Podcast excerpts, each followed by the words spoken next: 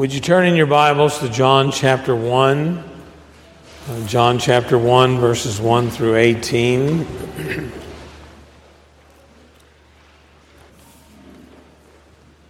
and our scripture reading, reading, will be from verse 1 through verse 18. And uh, following the reading of scripture, we'll sing the Gloria Patri, which is in, printed for you in your bulletin. Please stand for the reading of God's holy word.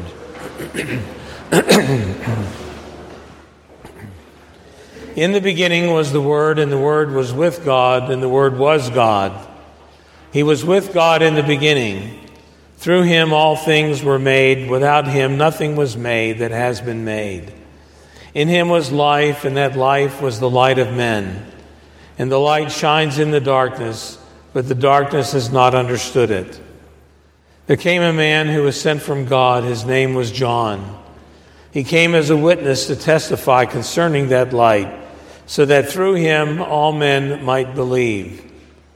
He himself was not the light, he came only as a witness to the light. The true light that gives light to every man was coming into the world. He was in the world, and though the world was made through him, the world did not recognize him. He came to his own, uh, he came to that which was his own, but his own did not receive him. Yet to all who received him, to those who believed in his name, he gave the right to be children of God, children born not of natural descent, nor of a human decision, or a husband's will, but born of God. And the Word became flesh and dwelt among us, and we beheld his glory, the glory as of the only begotten Son of God, who came from the Father, full of grace and truth. John testifies concerning him. He cries out, saying, this was he of whom I said, He who comes after me has surpassed me, because he was before me. From the fullness of his grace, we have all received one blessing after another. For the law was given through Moses, grace and truth came through Jesus Christ. No one has ever seen God, but the only begotten who is at the Father's side has made him known. And God will add his blessing to this reading of his word. Amen the things necessary for you to know that you may, having God's comfort, live and die happily. Your sin and misery, which we've covered, we're working on what, what you need to know to be delivered from uh, your sin and misery. And this Lord's Day number six has four questions. There's three main points I want to direct your thoughts to this morning. The first is why must our mediator be both uh, truly man and truly God? That's questions 16 and 17. Uh, the second overall point is who is our mediator, which is question 18.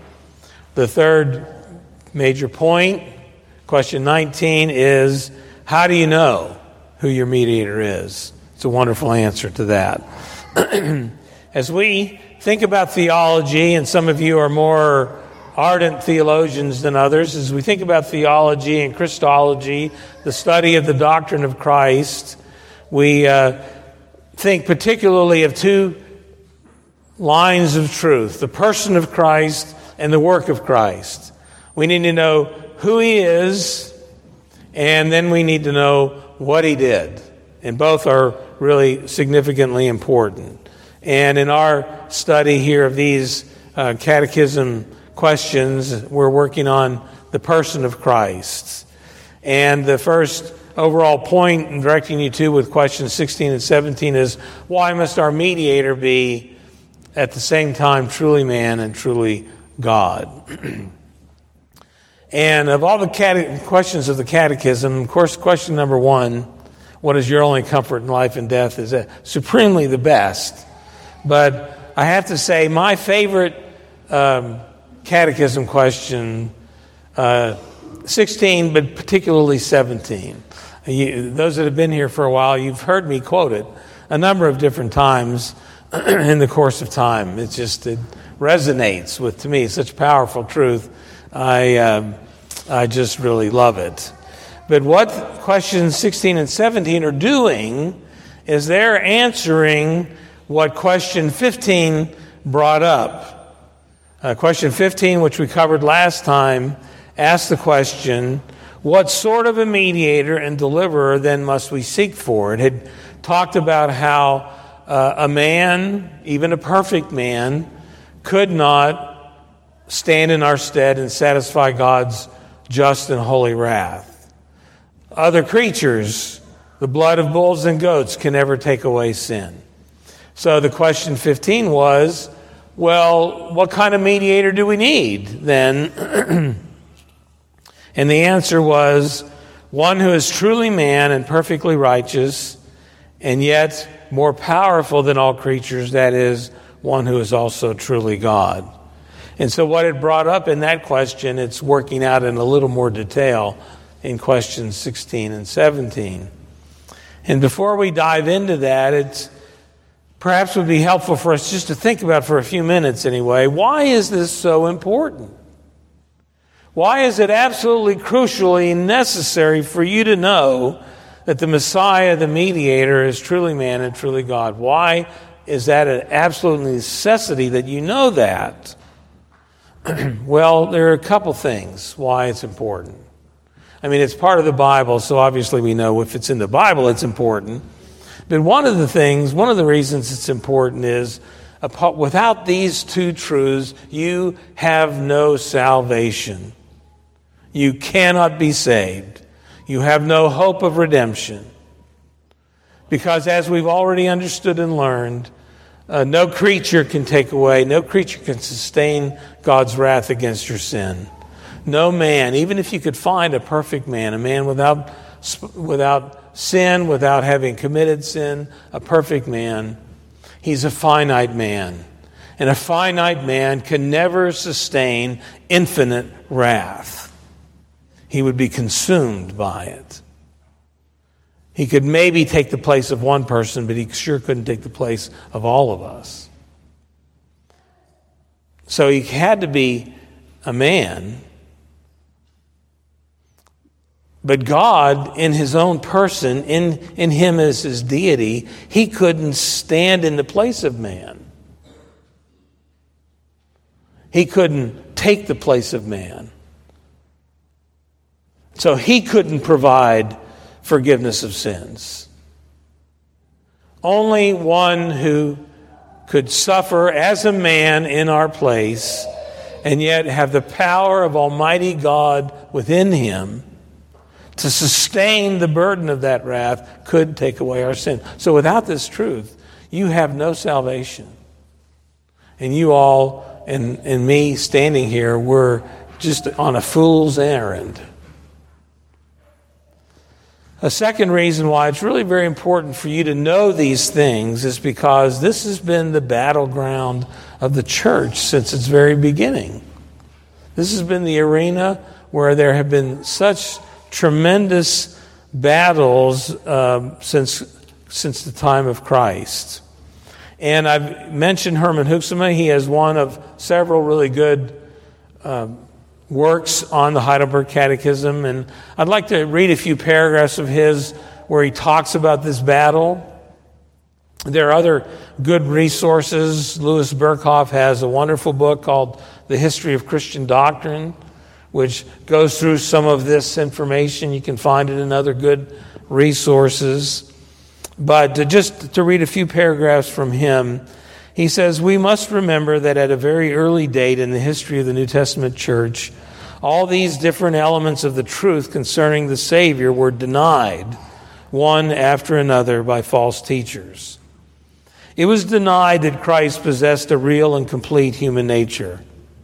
There were some who taught that his human nature was only such an appearance, but not in reality, not of our flesh and blood.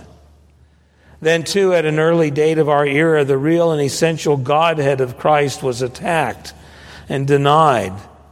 Christ was a highly gifted and exalted man who, according to his exalted position and office, is worthy of the title Son of God, but who is not in one in essence and co eternal with the Father and the Holy Spirit. And by some, both the real Godhead and the real manhood of Christ were denied. And when they explained that through the incarnation the human and divine natures had merged or fused into one nature, they were in effect denying the person of Christ. One of the things that people would do is they would say the Godhead and uh, his, his deity and his manhood so merged together that it was blended and there was not the unity of a person with two natures. It was all kind of muddled together. Either that or they were totally separate and he was completely schizophrenic. And, but it's two natures in one person without confusion, mixture, uh, or misunderstanding. He really became one person in two natures. And the early church battled this and came to some helpful conclusions in the Council of Nicaea in 325 AD and in the Council of Chalcedon in 381 AD. And we use the Nicene Creed. It's a, a great statement of faith of the early church in our faith in the character of, and the person of Christ and his work. And as he sums up this debate and it goes on to our own day. People deny these things today. People are confused about these things today. And you need to know these things. And as uh, he ends his discussion, he says, Salvation cannot be accomplished except by exactly such a mediator as is described in these two questions and answers with respect to the, his chief requirements. Deny them, and you deny salvation. And that's what's at stake to get these things clear and to be guarded in your faith and in your heart against the errors that are so prevalent. So we come to question 16 under this general point why must he both be both truly man and truly God? And question 16 asks the question why must the mediator be truly man and also perfectly righteous?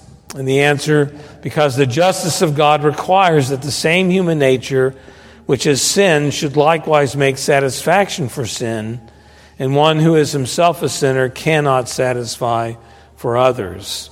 Uh, turn to Hebrews chapter 2. We looked at it last week, but let's look at it again. God has ordained and revealed in the scriptures that uh, we are all accountable for our sin. The soul that sins, it shall die. So, unless there's a remedy provided, you're accountable and will be held accountable for your sin. And as the other scriptures that we've looked at tell us, um, another man and another creature cannot satisfy. Um, as just as sin entered the world, Paul said, through one man, that's Adam, and death through sin. And death came to all men because all sinned. It was through a man that sin came. And as through the obedience of the one man, the many were made sinners, so through the obedience of the one man, Christ, the many will be made righteous. One man got us into this mess, another man, the God man, will get us out.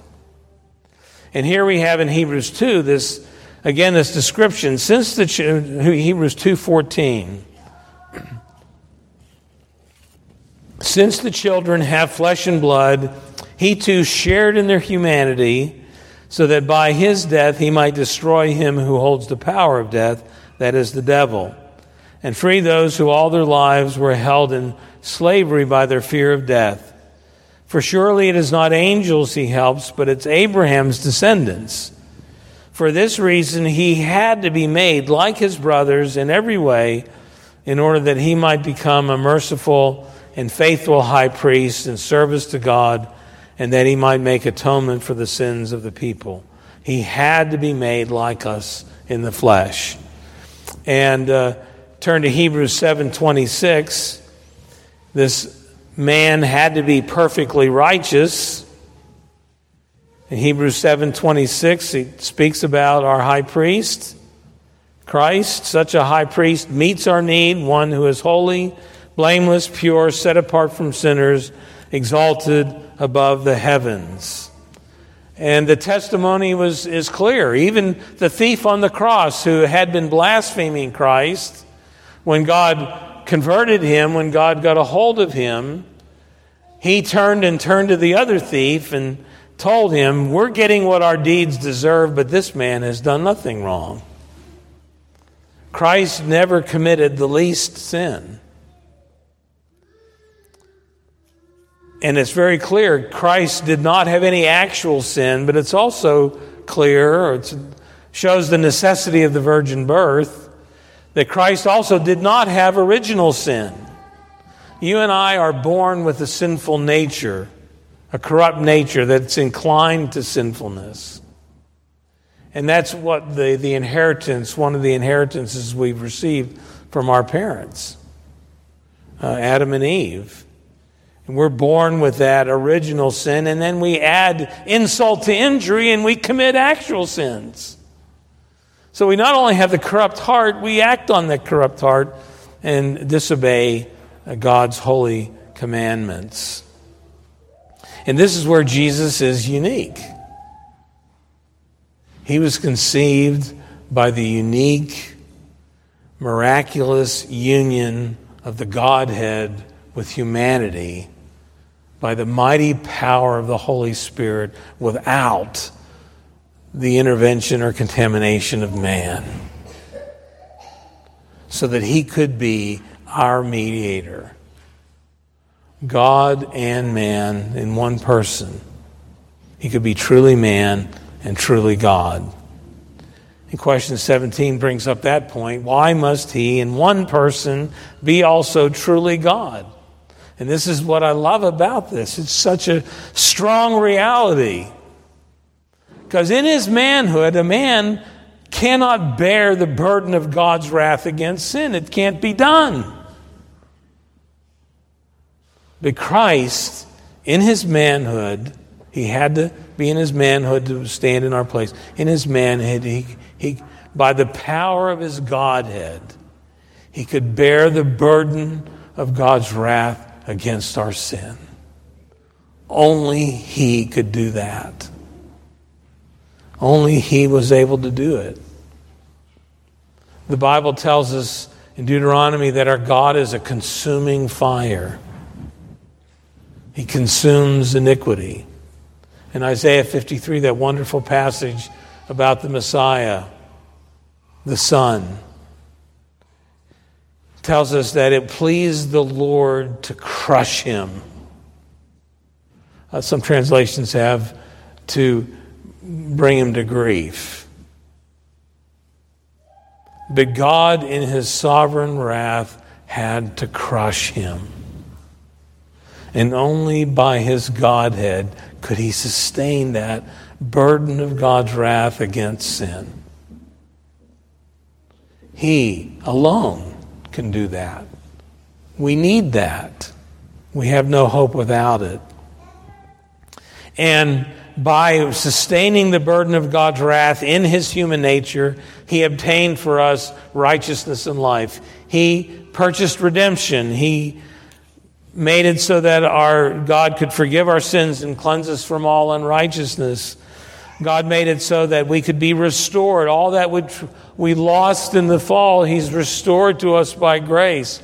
In Ephesians 4, Paul talks to you about putting on the new self, created to be like God in true righteousness and holiness. And that's what you and I receive from, as the benefit of the work of Christ on our behalf.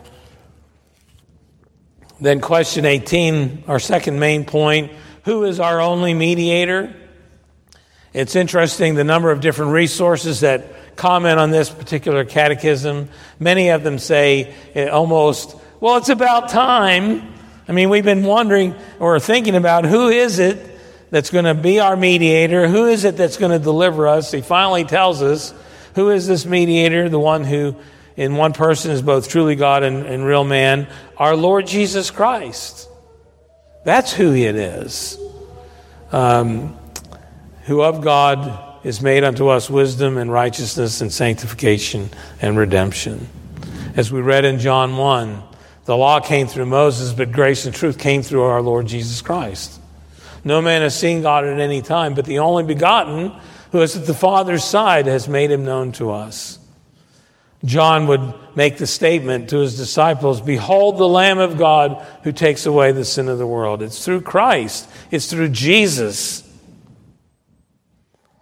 Him personally, that God is revealed. And He brings to us uh, this great blessing.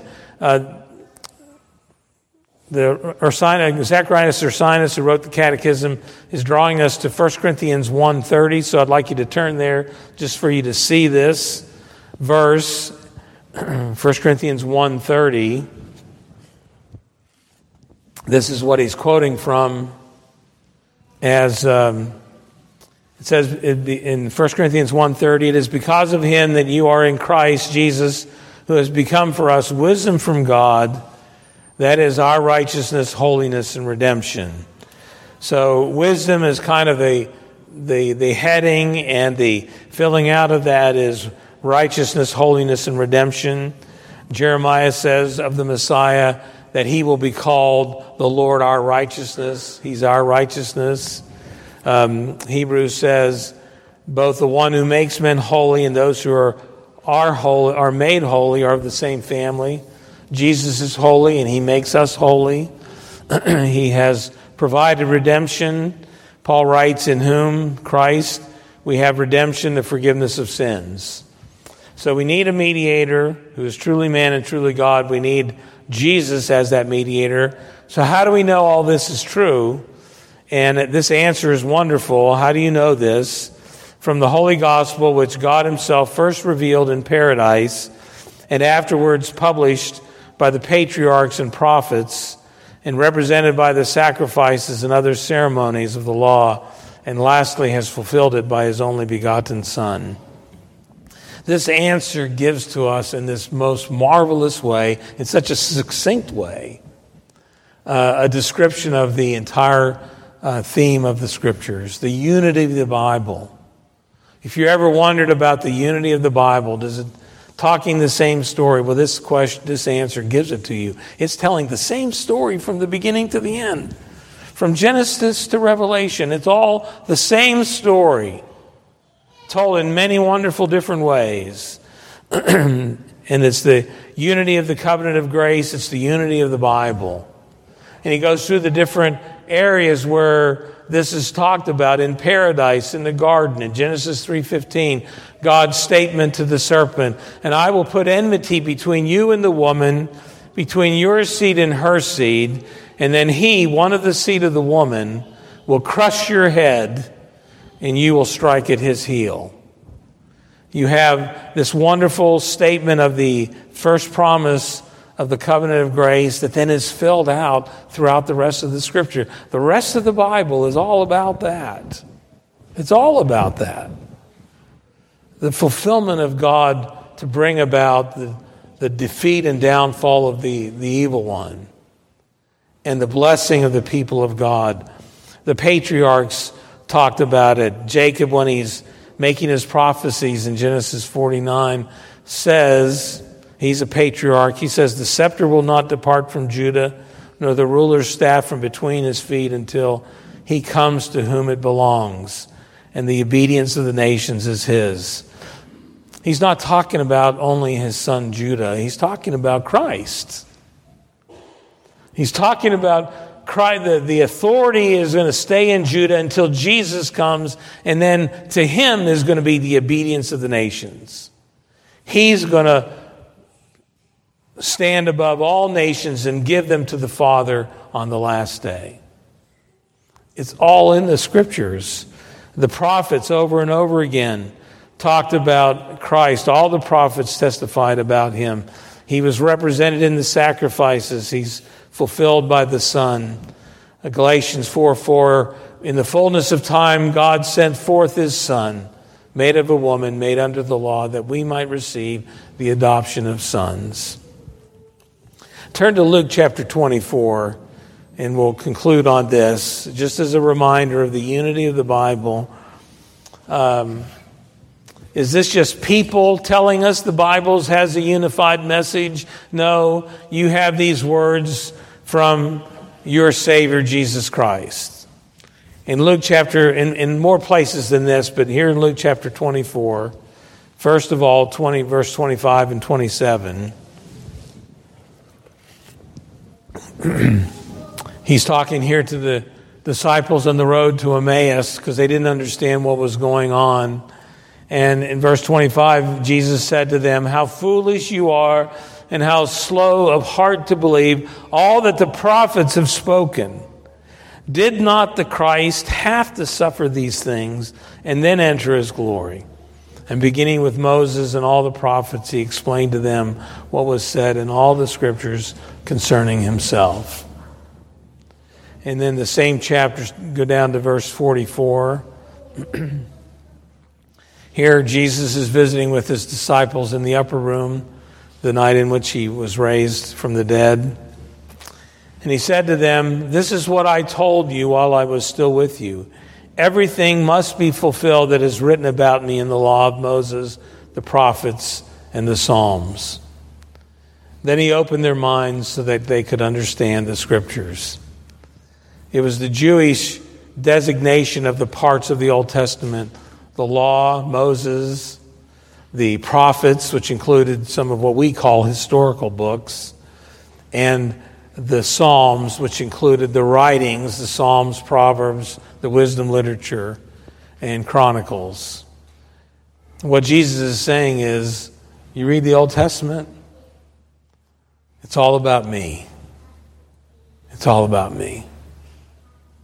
When you hold your Bible in your hand, it's the story of Christ. The richness of that story throughout the ages and God's work on our behalf. And you, uh, you and I have a treasure in the Bible, a treasure of truth that exalts our Savior and gives us hope for the end, whenever that comes, because it will be fulfilled.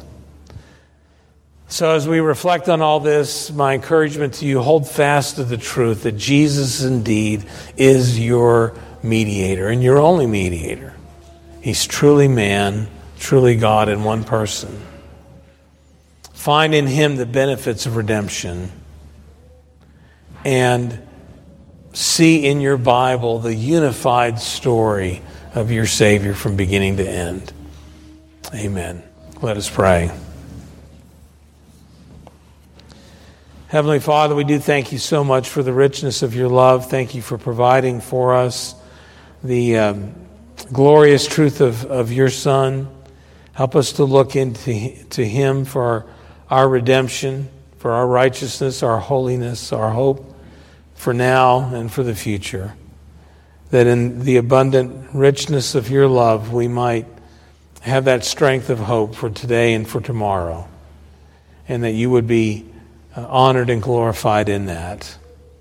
Uh, please bless us as we uh, go from this place, and uh, may you give us your strength, we pray in Jesus' name. Amen.